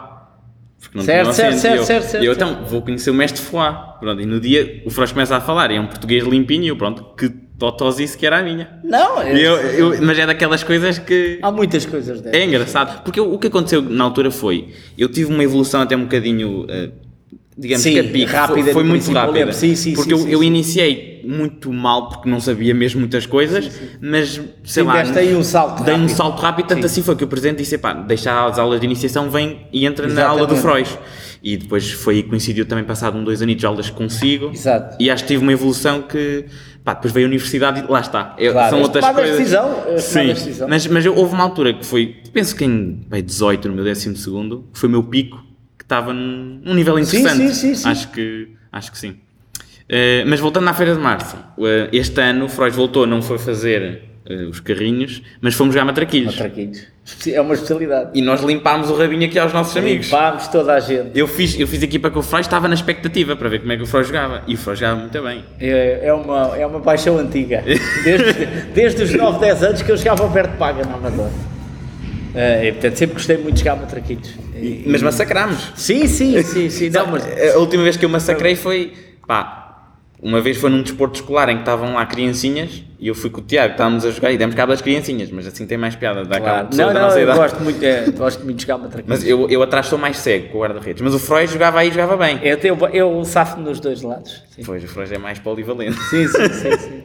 Não, mas é engraçado, estas, estas coisas são sempre... Não, é, é, é, É o são, extra. são pequenos prazeres da vida e os matraquinhos sempre foi uma coisa que eu, que eu gostei muito. É Mas demos muitos secos, não sei Sim, se sim, lembra sim, aquilo. Sim, sim, sim. sim. Aquilo, depois eles até ficavam, até tu já não estava a sentir Olha, mal. pá, pronto, Pronto, exato. devíamos- até, até devíamos- porque aquilo tem aquela história da equipa que ganha vai ficando, nós ficámos É, e fica o tempo todo, nunca saímos. Passámos a noite ali, não é? Pois, Na próxima vez, quando formos, é melhor dividirmos. Temos que- fica noutra equipa, que é para sim. assim já. É, Ser, ser mais. Mas temos uma distribuição igual da, da, força de jogo. então, ehm, nós há bocado falámos um bocadinho daquela, daquele filme que foi do, do Spassky e do Bobby Fischer. Penso que é o prodígio. Exatamente, que tem aquele ator, o Tobey Maguire, que é o Spider-Man, o original. Mas recentemente houve uma produção, neste caso de uma série da Netflix, que é o Gambit Dama, Uhum. o Queen's Gambit, que é uma série, eh, na minha opinião, muito boa do ponto de vista Sim. cinematográfico, o modo como aquilo está gravado, e também no- na atenção ao detalhe da qualidade do xadrez. Portanto, até as partidas que são jogadas, o Kasparov foi um consultor e ajudou, e eu gostava de perceber o que é que o Freud achou e pensou sobre... É, Eu, eu, eu achei a, a- a série trouxe muita gente para, o- para o mundo do xadrez que não percebia nada de xadrez e que ficou agarrado à série, ficou com mais curiosidade de saber coisas através da série, porque a série está muito bem feita, uh, não só a nível técnico, como também a uh, parte de xadrez está bem assessorada e, e, dá, e deixa uma data de nuvens até a questão dela tomar umas coisas e, e, e, se isso ajuda ou se não ajuda. Uh, isso, e, na, na, verdade, aquilo está um bocadinho, a história, um bocado ficcionada da vida do Bobby Fischer em feminino. Uh, Acha que sim? Sim, tenho a certeza. Uh, portanto, aquela infância difícil que o Fischer teve, e só que eles arranjaram um protagonista feminino para afastar, para essa... afastar, sim. não é? porque é, é nos Estados Unidos como, é, como o Fischer fez esse percurso, começar a jogar por baixo e depois ir avançando, etc, etc. Uh, e depois até jogar com o campeão russo e ser campeão do mundo, como, como ela faz no final, no final do filme, se bem te lembras que ela bate sim, não sim, sei sim. quantos, claro que os nomes são ficcionados. Uh, e depois outras coisas, desde o envelope à partida adiada, está muito engraçado, traz muitas coisas, o envelope é porque as partidas ficavam de um dia para o outro, agora já, já não, não ficam. Mas isso tinha muitas histórias divertidas através da a partida adiada e o envelope e todo o misticismo do, que é que isso representava, porque tu, quando a partida ficava de um dia para o outro, podias pedir ajuda a, a qualquer pessoa. E era legal, tu podias recorrer de quem quisesses no adiamento. Uh, o que é que acontece com os computadores atuais? Isso deixou de fazer sentido porque na parte final do jogo eles, eles, eles sabem matematicamente o que é que vai acontecer. Então agora, se a partida ficar adiada, tu vais a uma máquina e informas-me, o Freud vai perder em 17 lances. É matemática, claro. não tem qualquer hipótese. Então deixou de fazer sentido as partidas adiadas. Mas todo esse misticismo dos adiamentos está uh, Uh, bem, bem, bem no conteúdo da série e de outras coisas. E, e, e, portanto, uh, realmente a série é fascinante, é muito, uh, a protagonista é muito bonita, quer dizer, mas depois é série, quando está a jogar é dura, ou seja, consegue separar, não é? Está a jogar, é uma matadora, é? É, é, que, é, que, é, o que tem que ser. E, e os, os, às vezes não acontece, mas os, os jogos eram mesmo. Uh, isso o Kasparov tirou muitos jogos históricos. É. Sim, tirou posições de, de, de, teoria, posições conhecidas da, da história. E eles, não sei se o Sofrão sabe, mas eles na altura tiveram a decorar mesmo, a treinar antes todos os lances, que é para aquilo sair do mais natural claro, possível. É natural, sim. Quando ela está a fazer uma espécie de. tipo um match com os três ao mesmo tempo, um, uma simultânea. Uma simultânea, sim, sim, está a palavra. É isso. Isso é engraçado quando ela está. É, pá, é natural que eles, eles, eles, tenham, eles tenham, portanto, ensaiado esses passos, não é? Isso faz parte do. do... Porque eles não são xadrezistas, não é? Claro, a tentar claro, aprender. Uh, e, portanto, essas coisas. Eu lembro quando fiz teatro com os xadrez, que eu contei essa parte. Sim. Uh, uma das coisas que eles queriam era a minha cara a jogar. Ou seja, eu tive que, eu tive que fazer um, um filme para me candidatar ao lugar, eles queriam ver a minha postura de jogador e tal, estás a ver? E, e, é, é séria, não é? Sério, sim. e eu filmei em casa Uh, com, com uma pessoa de família uh, a, jogar. a, jogar. quer dizer, não interessava nada das jogadas que eu fazia, o que uhum. interessava era a parte cénica de, da cara de jogador e tal. E era importante, quando eu estava lá, eles, o, o, realizador dizia-me, o diretor do, do, do, teatro dizia: António, qual é a tua postura? Não sei o que, vá, cara assim, assim, cara que aquilo está a sério. A jogada não interessava nada, mas eu tinha que fingir que, que aquilo era mesmo a sério. É engraçado essas coisas, não é? Sim. O mito do jogador que está ali. O Freud, o Freud acha que há impacto, eh, especialmente em escalões mais novos, por exemplo, uma pessoa quando está a jogar, o olhar no olho do adversário quando não é vez dele? Acha que podemos meio que influenciar a energia da outra pessoa? Uh, nós temos que saber proteger-nos, sem dúvida nenhuma. Uh, porque, claro que há duas energias ali uh, são dois seres humanos e, portanto, tu sentes a personalidade do outro. E, e, e naturalmente, se te deixares uh, subjugar para a personalidade do outro, a coisa vai correr mal. E, portanto, no mínimo, a pessoa tem que, por exemplo, não olhar para o outro, evitar o cruzamento de olhares, sentir que isso o incomoda. Uh, não é muito correto fazer isso. Eu não faço, mas se o outro fizer, eu tenho que saber defender-me, no mínimo, é? claro. senão vai correr mal. Pois vai correr mal. Porque claro que há ali uma luta de tem, energias, tem, é? tem assim alguma história ou alguma vivência em que o Freud ganhou e o, o adversário não, não levou muito bem com isso e Ui. ocorreu ali algum... Tem. Tem? tem e que, acha que há alguma que pode contar? Tenho, tenho. Olha, uh, o, o, uma, uma nas Canárias, uma nas Canárias em que eu joguei com um jogador fortíssimo, 92, e, e, e é uma história incrível, porque ele... Uh, ah, exato. Ele era o número um do torneio e com o empate ganhava, ganhava o torneio. E, e eu ficava bem classificado, mas ele não quis empatar, ele quis me ganhar também. Nós começámos o jogo e eu fiz logo uma asneirada.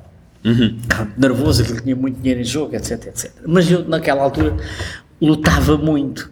E então comecei a lutar, a dar luta, a dar luta, e a partida arrasta-se, arrasta seis horas. Só que havia uma, uma diferença de, de tempo, de controle de tempo à última jornada. E ele não tinha visto esse, essa mudança de. Era diferente o tempo na última jornada, na última ronda. Conclusão.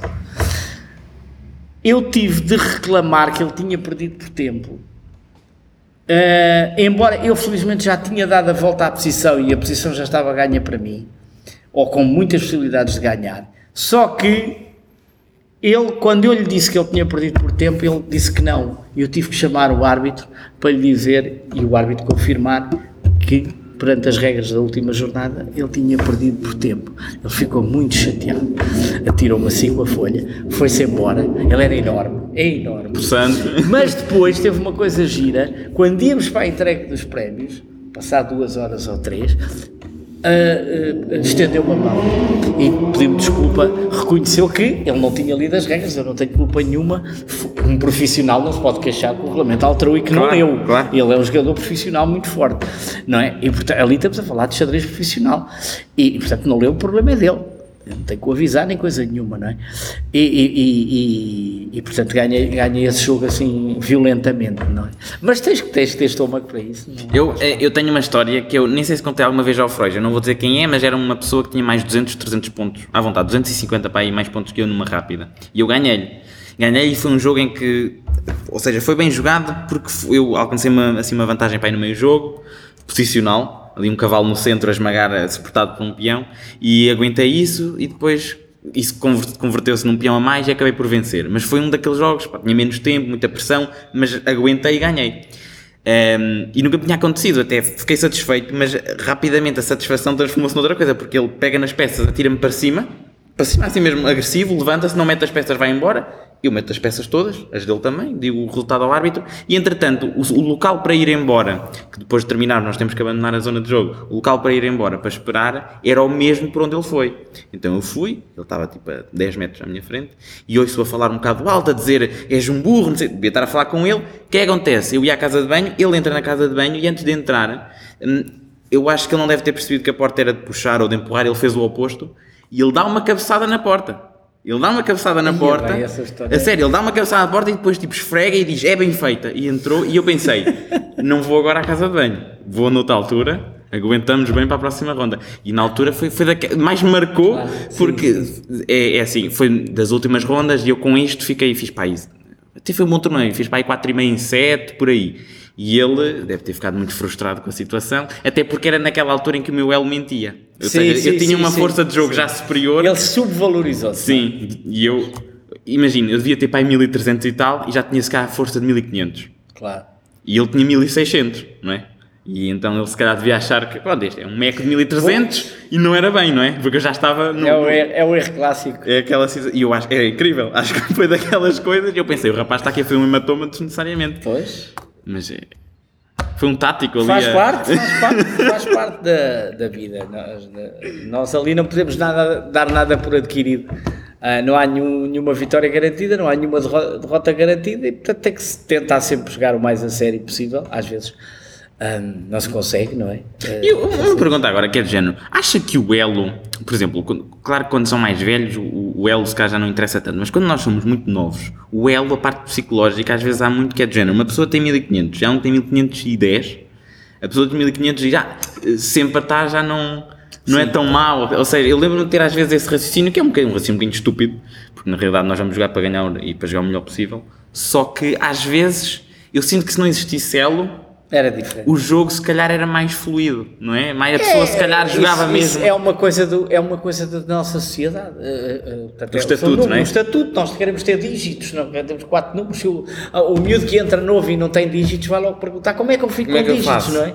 Eh, Foi, portanto, isso, foi isso que eu fiz. é, é, é, mas é todos fazem, quer dizer, é uma coisa implantada pela. É um negócio da vida, as pessoas não, não percebem que se ganha muito dinheiro. O, o- cada torneio é taxado, cada torneio de rápidas, eu explico isto, cada torneio torneio de rápidas, se tu quiseres fazer um torneio em tua casa, com os teus amigos, e, e fazer um torneio de rápidas normal, não acontece nada. Se quiseres fazer um torneio taxado para a FID, para o Elo, para o ranking, tu tens de pagar 5 euros mais 20 cêntimos de taxa de inscrição. Agora multiplica 5 euros mais os 20 cêntimos pelo planeta em torneios que duram uma hora. É um negócio da, da China, não é de milhões, eh, para o planeta todo, se as, se as pessoas quiserem mandar os torneios para a FIDE. Há muita gente que só joga, só vai ranking, e então as pessoas vão atrás disto, e, e- e de repente não se está a discutir xadrez, está-se a discutir rankings. Os chineses e os indianos não caem nisto. Acontece muitas vezes os campeões nos, nos escalões eh, de sub-10 e sub-8, nos mais novinhos, aparecem cento e tal jogadores. E o último é um indiano sem ranking, que é o melhor jogador do torneio. Ai. Eles guardaram no bolso, não mandaram os torneios do puto ou da, ou da, ou da- ou da jovem. A jovem já joga muito bem, já joga para ir para 2000. Está polidinho. Está polidinho, mas aparece lá com um cento e tal com traço, sem ranking. Então é um nabo, é uma naba. E Chega lá, também. faz 11 em 11. Pois. Olha, azar. Era o melhor jogador do torneio.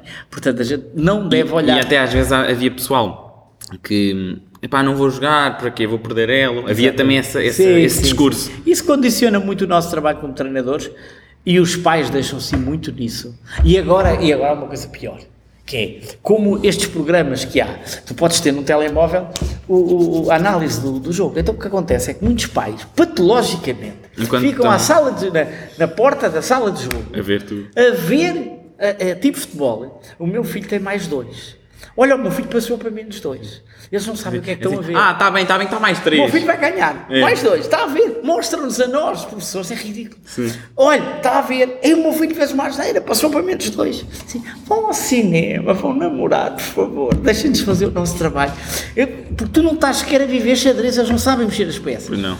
E em vez de irem fazer outra coisa naquelas belas horas, qualquer coisa, ir a um museu, dar um passeio, andar no, no rio de barco, sei lá, estão ali a sofrer e não podem alterar nada do que se está a passar lá dentro. Pois não, pois não. Porque a única pessoa, como tu sabes, que pode alterar o seu jogo sou eu e o meu adversário. Claro. Então estou de fora a torcer os dedos para que aquilo vire para o meu lado. É completamente patológico. E há uma coisa que eu, que eu considero interessante, se calhar o Frost também lhe deve ter acontecido, que é essas mudanças bruscas na avaliação. Por exemplo, está menos 3, depois está mais 4, depois está mais, mais 1. E essas. Parece que não, mas os jogadores sentem. Sim, ah, pois. ah, Nós claro. sentimos e dizem, epá, tinha ali uma vantagem, agora já não estou, já não estou por cima. Sente-se na E- pulsação arterial. Pois é, e depois do género, ele deu-me um, ai, deu-me, deu-me um peão, e depois nós ficamos agarrados ao material e depois vira outra vez. Depois, isso, psicologicamente, Sim. temos bagagem para depois, quando estamos a jogar o final, É verdade. até podemos. E depois isto, há coisas engraçadas que é do género. Se calhar temos agora empate, mas como viemos o jogo todo e tínhamos uma vantagem, arriscamos para tentar vencer e depois perdemos, porque fizemos um malabarismo qualquer. Tu tocaste aí numa coisa muito interessante do ponto de vista sociológico. As pessoas de fora do xadrez têm aquela imagem que o xadrez Que é paz, não é? são dois jogadores com um copo até de whisky na mão, vamos ver uma partidinha e tal. E estamos muito calmos a tomar o nosso whisky e a jogar uma partida de xadrez. Isso é uma imagem completamente falsa. Ok, pode acontecer em minha casa ou na tua casa, a gente vai jantar. Amigos a conversar um bocadinho, e não, não há competição nenhuma e jogamos uma partida de xadrez. Mesmo aí vamos tentar ganhar. Mas, ok, não se passa nada. Agora, em competição, essa paz não existe. Porque, naturalmente, cada um de nós quer ganhar e, portanto, todo o nosso corpo vive aquilo. E queimamos calorias. E queimamos calorias e perdemos peso. É, não, é aquele mates de- que eu te falei do, do, do Karpov, Kasparov, O Karpov, muito que durou 5 meses e que o Karpov e que foi parado pelos médicos. Atenção, esse mates foi parado a conselho dos médicos. O Karpov tinha menos 20 quilos, tinha fotografias, parecia um prisioneiro de guerra, estava destruído fisicamente. Então não estamos a brincar. Eles tiveram 5 meses a jogar um com o outro, 5 meses a ver a mesma cara, João. Pô, consegue-se imaginar isto? Não dá para imaginar. Eu joguei dois mates de lendas na minha vida de alguns dias, alguns dias, e é uma grande experiência, mas cinco meses é incrível. É, é nesse match que há uma partida em que as, as peças das pretas vão todas para trás para a primeira fila. Não, não é. Então, é onde é que é? Não, isso é em Linares. É um- uma partida em que o Karpov Ah, de acabou Karpov, com as partidas. É, mas é Linares, é um torneio particular em que o Kasparov deu a maior tarefa de sempre ao Karpov. Porque é que era mesmo interessante, porque Fran na altura está a mostrar a partida e diz: É as peças vão sabes- todas para trás. E nós, não, não vai acontecer, como é que vai? E Sim, depois é 20 e engraçadíssimo. poucos lances. Por acaso foi... É um torneio, um torneio fechado uh, de Linares em que o Kar- Karpov de Branca, o jogador mais sólido da história, naquele dia não teve solidez nenhuma. E acaba com todas as peças na primeira fila, vai levar mate por todos os lados. Um bailarico impressionante. Falar em bailarico, hum, há uma história gira que o Freud já contou, que é referente a, portanto, uma ida de autocarro, acho que ganhou um prémio em Espanha, e depois há umas coisas a nível monetárias que acontecem, que é um bocado estranho. Uma velhinha perde um Ah, dinheiro. não, ok, está bem, já, Não é? já, agarrei a pista. Essa, essa história é engraçada. Eu, eu fui jogar um circuito de, de provas à Espanha eh, e, e- e ganhei, um, ganhei um, um dinheiro razoável, bem, 2 mil euros ou qualquer coisa de género. E o circuito acabou em Sevilha, eh, para a hora de jantar, e então o plano foi eh, voltar de Sevilha para Lisboa de autocarro numa célebre noite de, de verão. E assim foi. Bem, entrei no autocarro, estava muito calor, setembro de 2009. E viemos, tal, tal, tal, tal, tal, tal. Chega a Lisboa, ao- à paragem de autocarros de Lisboa, 40 e tal pessoas, autocarro lotado, um calor tremendo, e as portas do autocarro não abrem. A minha intuição diz-me que há qualquer coisa de estranho, intuição certa. Em vez de nós sairmos, entram dois polícias no autocarro e dizem: Meus amigos, há aqui uma acusação de um assalto. Então havia uma senhora que dizia, contava esta história alucinante. Eu vendi uma casa em Huelva, vendi uma casinha, recebi 10 mil euros eh, e em Grândola fui à casinha de banho, deixei o dinheirinho em cima do banco. Ele estava guardadinho, Já é? estava tudo a rir nesta Sim. altura do campeonato. E, e, e, portanto alguém levou o meu dinheirinho. Eu não faço queixa de ninguém, eu só quero o meu dinheirinho. Bom, agora há um problema. Perante isto, há uma acusação de roubo. Todas as pessoas do autocarro são suspeitas. E, portanto, há que tirar a limpo. E os polícias estão a fazer o seu trabalho. Chamaram o O Poirot. procedimento, o procedimento é este: o autocarro não abre, vai para uma esquadra. Foi assim que aconteceu. O autocarro para uma esquadra e eles anunciam todas as- todos os passageiros vão ser revistados um a um e o autocarro vai ser revistado sem nós lá dentro. Pronto. Então isto vai durar, durar horas. Eu tinha 2 mil euros no bolso, mais ou menos, ok? E então pensei o que é que devia fazer eh, quando eu fosse revistado. E, e o que eu fiz foi uma coisa típica de xadrezista eh, que resolveu a situação facilmente, que foi, quando eu ia ser revistado, eu antecipei-me e disse ao polícia, olha, eu sou profissional de xadrez, contei a verdade. Profilaxia. Profilaxia É isso. completa. Eu sou profissional de xadrez, ganhei dinheiro neste sítio e neste sítio. eh, tenho os telefones dos organizadores que podem confirmar que eu estive lá. Ele nem me deixou acabar de falar. Ele disse assim: Já percebi que você não tem nada a ver com isto, pode-se ir embora. Nem me revistou. Nem me revistou. Tal foi a honestidade. Estava super tranquilo. Claro. Pensei qual era a maneira de eu me soltar daquele problema, não é? E foi assim que eu encontrei. E, e- e pronto, mas E, foi. e a senhora, se calhar, não, senhora- não terá aquilo- encontrado aquilo. aquilo. Acabou, acabou de uma maneira ridícula, porque a certa altura estava um par de namorados, um rapaz com um brinco, eh, sentados. Aquilo criou-se um grande stress, porque aquilo foram horas. Claro, sim. Eh, horas na esquadra, tudo à espera. E então, de repente, a senhora começa a olhar para o, para o rapaz e o rapaz Está tá desconfiado de mim porquê? É para eu ter um brinco? Tudo a rir já. Ah, não, não, não, eu estou um bocado nervosa. Pois, nervosa, mas não, não pode acusar as pessoas de nada, não sei o quê. Não, não apareceu dinheiro nenhum e fomos todos para casa. Acabou a história, acabou assim. Não sei se a velhota tinha algum parafusamentos, não sei. A verdade é que eh, ficou por ali. Ok, ok. Então eu gostava de perguntar ao Frois, em, ao nível do cinema, se há assim um filme que o Frois tem em mente como sendo algo muito importante, um- talvez um filme favorito, ou um dos melhores filmes, tem assim algum que salta à vista? Epá, eu, eu, eu, ui, isso eu, eu lembro-me. Eu estou a puxar um bocadinho pela minha Sim, costela de cinéfilo. Não, eu, é, pá, é assim. Eu, fui- eu, eu gostei muito dos padrinhos todos, sobretudo do primeiro e a história do cavalo, aquela história do cavalo na, na cama e toda, toda aquela, eh, aquela saga, vi aquilo não sei quantas vezes. Ah, mas vi o Voando sobre o Ninho de Cucos também, com o Jack Nicholson, gostei muito. Ah, eu, na, eu, na verdade, ia muito às salas de cinema durante muito tempo. Ah, ah, gostava muito também dos filmes antigos. O Ben-Hur, Os Dez Mandamentos, esses filmes históricos também mexem aqui muito comigo. E recentemente já não. Recentemente vejo mais, Assim, em, mais vejo, minha- vejo mais em casa vejo mais em casa. Tem, tem aqueles serviços de streaming. Olha, olha aquele. Não, não, não, eu não eu- É assim. Não, não Eu vejo, vejo o que está no, no- o que tá- o que aparece. Na TV. Pronto. Ah, não, não, não, não, anda. Não alugo filmes, não acho piada a isso, não sei. Eu sou muito antiburocrático em tudo, estás a ver? Não tenho paciência para as Menos coisas. papelada, melhor. Não, é, pá, eu não tenho paciência para as coisas. Eu gosto de pessoas. Hum. É uma coisa, é uma coisa muito minha. É, é- as pessoas é que me fascinam, o lado humano e tal. As coisas não tenho muita paciência para elas. E então com o cinema é a mesma coisa. Agora entrar numa sala e, ver- e, e ver cinema vi muito. Agora vejo menos, mas eh, sei lá. Mas olha, ainda outro dia estive a ver, pela enésima vez, aquele filme com o Richard Gere e, a Julia Roberts. Isso é o Dirty Dancing? Não. É epá, que, que ela faz de prostituta e o gajo é um milionário. Eu, Não acho, me lembro eu- agora. eu acho que é o Dirty Dancing. Opa, não sei se é o Dirty Dancing, não me lembro agora do nome. Não, Ou não, não Pretty é. Human. Isso, Pretty Human. pois é. Epá, ainda outra, olha, a semana passada estive a ver assim um outra vez. E agora, muito recentemente, fiquei fascinado por aquele, aquela, aquela série da Guerra dos. Guerra dos Tronos. Sim. Está a ver a Guerra isso dos meteu a- a- através do, do- da, da, da, da, da- minha companheira e do filho dela que trouxe aquilo para, para, Mas para casa e a gente não conseguia dormir. Mas, ver aquilo. mas está a falar da série original, eh, de que começou em 2009, eu acho que sim, 2010. eu acho que sim. Ah, 2011, para aí. Comecei a ver aquilo. Vai em eu, não- temporada? eu não conhecia, epá, não sei. Mas aquilo é um vício, aquilo é muito perigoso. Sabe que eu, tô- eu já vi isto na al- Eu vi tudo de uma vez, pá, em um mês, em 2020, no início eu, da não, pandemia. eu não vi tudo, fui vendo, pronto. E, Sim. e- e- eu agora estou a mostrar à minha mãe. achei- e pois. estou a acompanhar a ver, porque já sei o que é que acontece. Claro, claro, e eu claro, quero claro, ver como é que ela reage a algumas está coisas. muito bem agendrada e, e- e lá está.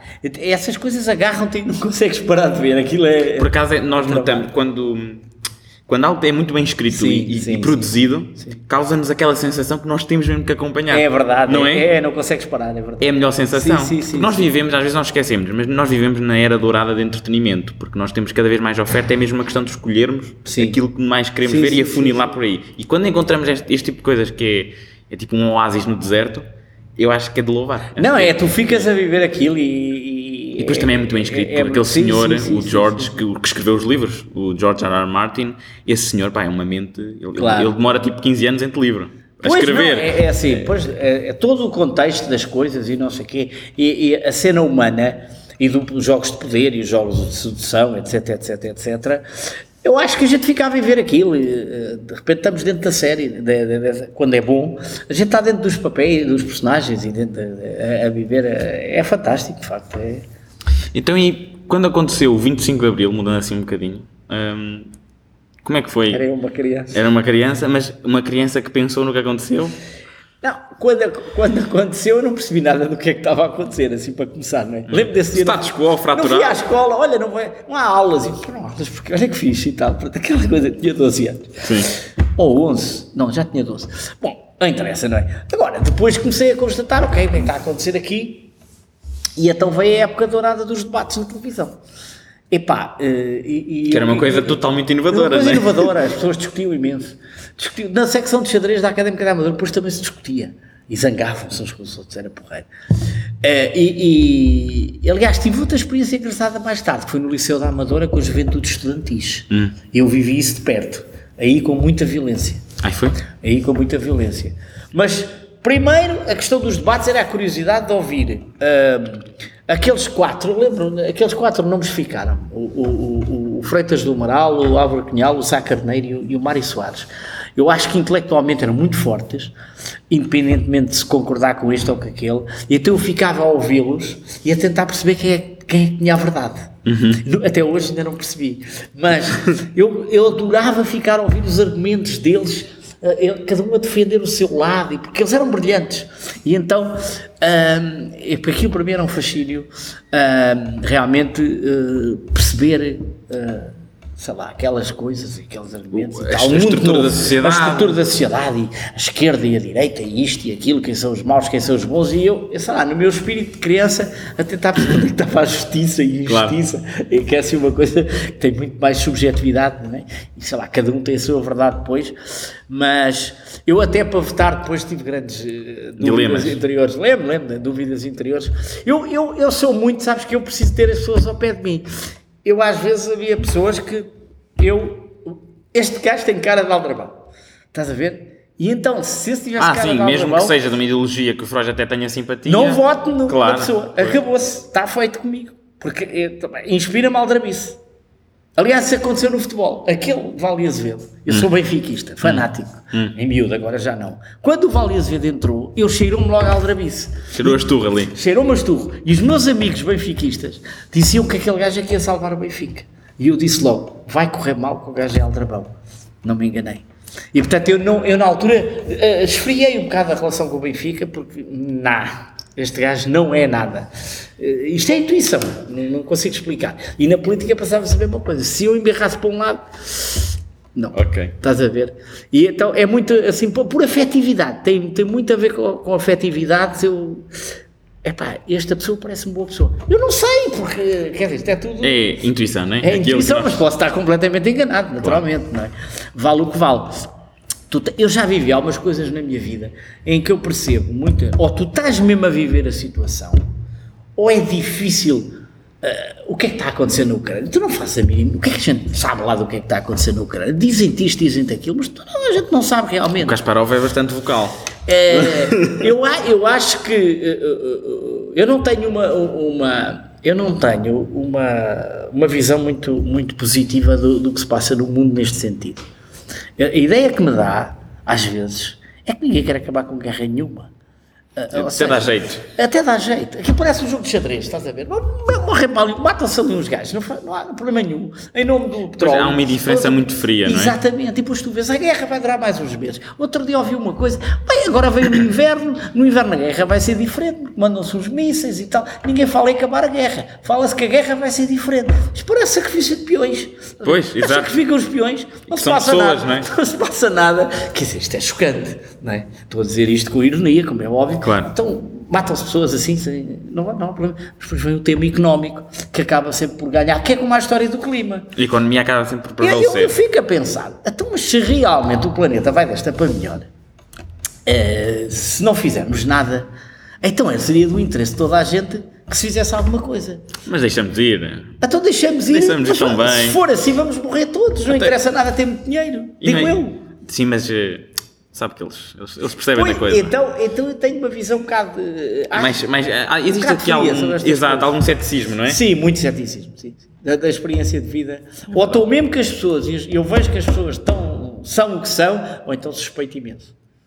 Suspeito imenso. E eu tenho uma história, de 85, muito engraçada, em que eu cruzei com a diplomacia portuguesa. Esta história é muito engraçada. Eu estava em Luanda e havia um torneio de todos contra todos, de 16 jogadores. E puseram o- o- o- os pretos a almoçar num sítio e os brancos a almoçar noutro sítio. E eu- e eu e o meu colega português não gostámos disso. E perguntámos. Porquê que é que que não comem os acontecer? 16 na mesma mesa? Claro. E levámos com uma resposta de não gostam, vão para casa. Aqui é assim. Epá, nós tínhamos 23 anos. Telefonámos para Lisboa para perguntar se podíamos fazer alguma coisa, porque nós estávamos convidados da Federação. E o Presidente da Federação, na altura, disse: Vocês são livres de fazer o que quiserem. Ah, é? Está bem. No dia a seguir, o que é que nós fizemos? Chamámos o diretor da prova, o Presidente da Federação Angolana, e dissemos assim: Olha, aquela conversinha de ontem, queremos o bilhete de volta e já não jogamos hoje. Acabamos, acabamos de desistir do torneio e queremos ir para casa como o senhor disse ontem. Não gostamos disto assim. Portanto, faz favor, quando puder, mande-nos para Lisboa. O choque, não é? Aí ficou. Taranã, Estás a ver? E nós fomos para o quarto, em pânico, os dois estávamos em pânico, e não jogámos. a- Ah, havia a jornada do dia, nós perdemos falta de comparência propositadamente e desistimos do torneio. E agora o que é que vai acontecer? E o que aconteceu foi que telefonou-nos, passado uma hora e tal, o primeiro secretário da Embaixada eh, Portuguesa em Angola, na única vez na minha vida que isto aconteceu. Porquê? Porque o outro foi fazer queixinha, que havia dois, dois meninos do xadrez que estavam a portar mal e havia que lhes puxar uma orelha e fazê-los perceber que se dessem, se dessem lá. Pronto. Então veio o primeiro secretário da Embaixada Portuguesa em Angola eh, convencer-nos esqueçam, esqueçam lá isso da, da coisa, vai e continuem a jogar o torneio, não chateiem. Mas bateu contra uma parede e a gente disse: não, não, não. Eh, a gente assim não somos tratados, nós estamos habituados a estar num país livre e, portanto, deram-nos uma resposta que a gente não entende. Então, e aceitam conversar? Nós sim, e o senhor é que disse que não. Então, isto deu a volta O homem falou connosco, acabaram os 16 a comer na mesma mesa. Mas sabes porquê? Porque havia problemas muito graves na altura e aquele problema da, da treta, aquele era um problema da treta, não calhava bem naquela semana. E então, por causa disso, cederam e nós fomos tratados a pão de ló até ao fim do torneio. Fomos à embaixada, eh, puseram-nos comida e bebida no quarto Claro. e tudo bem. Mas não porque fosse justo ou, ou- ou deixasse de ser, mas sim porque aquele pequeno problema diplomático Não dava jeito. no que naquela hora e naquele momento estava errado. Então eu tenho uma visão muito cética destas sobre coisas. estas coisas. Freud, gostava de lhe perguntar então qual é que é o seu azar cósmico, mas deixa-me só explicar para quem não sabe, se calhar, Ok. enquanto o Freud pensa um bocadinho. Portanto, um azar cósmico, para quem se cá está a ver isto pela primeira vez, é um acontecimento muito improvável de acontecer, mas não significa que seja necessariamente mau. Pode ser uma coisa boa, pode ser uma coisa má. Hum, é um bocado por aí, vem da expressão inglesa cosmic fluke. Portanto, António Freud, qual é que é o seu azar cósmico? Queres dois? É os que quiser. Bom, é assim, eu estou-me a- lembrar de dois azar, cósmicos, um bom e um mau. Então é assim, pronto, o, o azar cósmico eh, eh, bom eh, foi, sei lá, a pessoa não imagina, começando a ser, por, numa, nascer numa terra de todos, Vila Franca de Xira, e querendo ser toureiro, mudando rapidamente para futebolista, Uh, tendo dois pais músicos, acabar a ser xadrecista. Eu não sei se isto é um azar cósmico, mas foi o que me aconteceu e, e acho O percurso. uma coisa engraçada. Sim. Ok? Ok. Ok. O outro azar cósmico é mais terreno uh, e foi um- uma história um bocado uh, assim de choque, que é, eu tinha um aluno, um aluno, uh, um grande amigo meu, e meu aluno particular, que aqui há uns 10 anos, nós tínhamos aulas de 3 horas em minha casa, e, e ele fuma e conduz. E então, a seguir, ele saía, pagava-me, fumava o cigarrito ao pé do carro e ia à vida dele. Pronto. Até aqui a história não tem piada nenhuma. Uma bela noite de julho de um determinado ano, ele pagou-me e fomos até ao carro dele, estava ao pé de uma ponte, na Amadora. E não é que fomos assaltados com facas. A sério? A sério, não tem piada a história. Quer dizer, agora tem. Foi em retrospectiva. Do nada, eu vejo três pessoas a, a- a abordarem-nos, uh, passem para cá, não sei o que e tal. E, e- e- e, portanto, aquilo meteu. Ele virou-se aos dois, ele é grande. Hum, Ele virou-se aos dois. uh, e, e depois aquilo uh, uh, lá se resolveu no meio de uma grande confusão. Eles fugiram pela ponte e o rapaz estava com cortes no corpo. Atenção! Sim. Cortes, nós não sabíamos, inclusive, se aquilo tinha eh, algum problema com sida, estás a Pois, ver? pois, pois, etc, nesse- etc. A coisa acabou no hospital. Noite dentro, correu bem, e depois ainda fizemos queixa na polícia, nem não sei o quê, não sei o quê. Eh, é uma história... Eu gosto mais do primeiro, é mais fofinho eh, o pois, primeiro. é, a segunda é, é, é bastante tarde. Freud, muito obrigado por vir aqui, gostei muito. Também, Espero que o Freud também também, gostei tenha. muito e felicidades, continua, tens imenso jeito. Obrigado, Canto Freud. Eu queria aproveitar o momento para fazer uma coisa que já devia fazer há muito tempo, que era, este é o livro do Freud, um deles, que é o Xadrez Técnicas e Estratégias, e enquanto eu vou terminar isto, gostava que o Freud me o assinasse. Epá, eu nunca fiz isso. Não? É, então com uma dedicatóriazinha é, fofinha. Claro, claro que sim. Pronto. Claro que sim. Então, pessoal, olhem, muito obrigado por eh, terem estado aqui a acompanhar o meu, meu projeto, aqui, seja no YouTube, seja no Spotify. Eu vou colocar clipes eh, também no YouTube e também no Instagram. Podem procurar aqui na descrição, tenho lá mais uns links das coisas que eu vou fazendo. Eu escrevo crónicas do humor, sou uma pessoa assim um bocadinho ativa. Basta espreitarem se quiserem acompanhar. Muito obrigado, grande abraço, tchauzinho. Pessoal, mesmo rapidinho aqui antes da música épica final, queria só dizer que me esqueci de agradecer ao Galitos, que é sempre giro e fofinho, portanto fica aqui o agradecimento. E também um obrigado muito especial ao João Pedro Andias, que é o presidente da secção de xadrez do Galitos, que sem ele, portanto, este episódio não aconteceria, ele foi mesmo instrumental. Agora sim, portem-se bem, tchauzinho.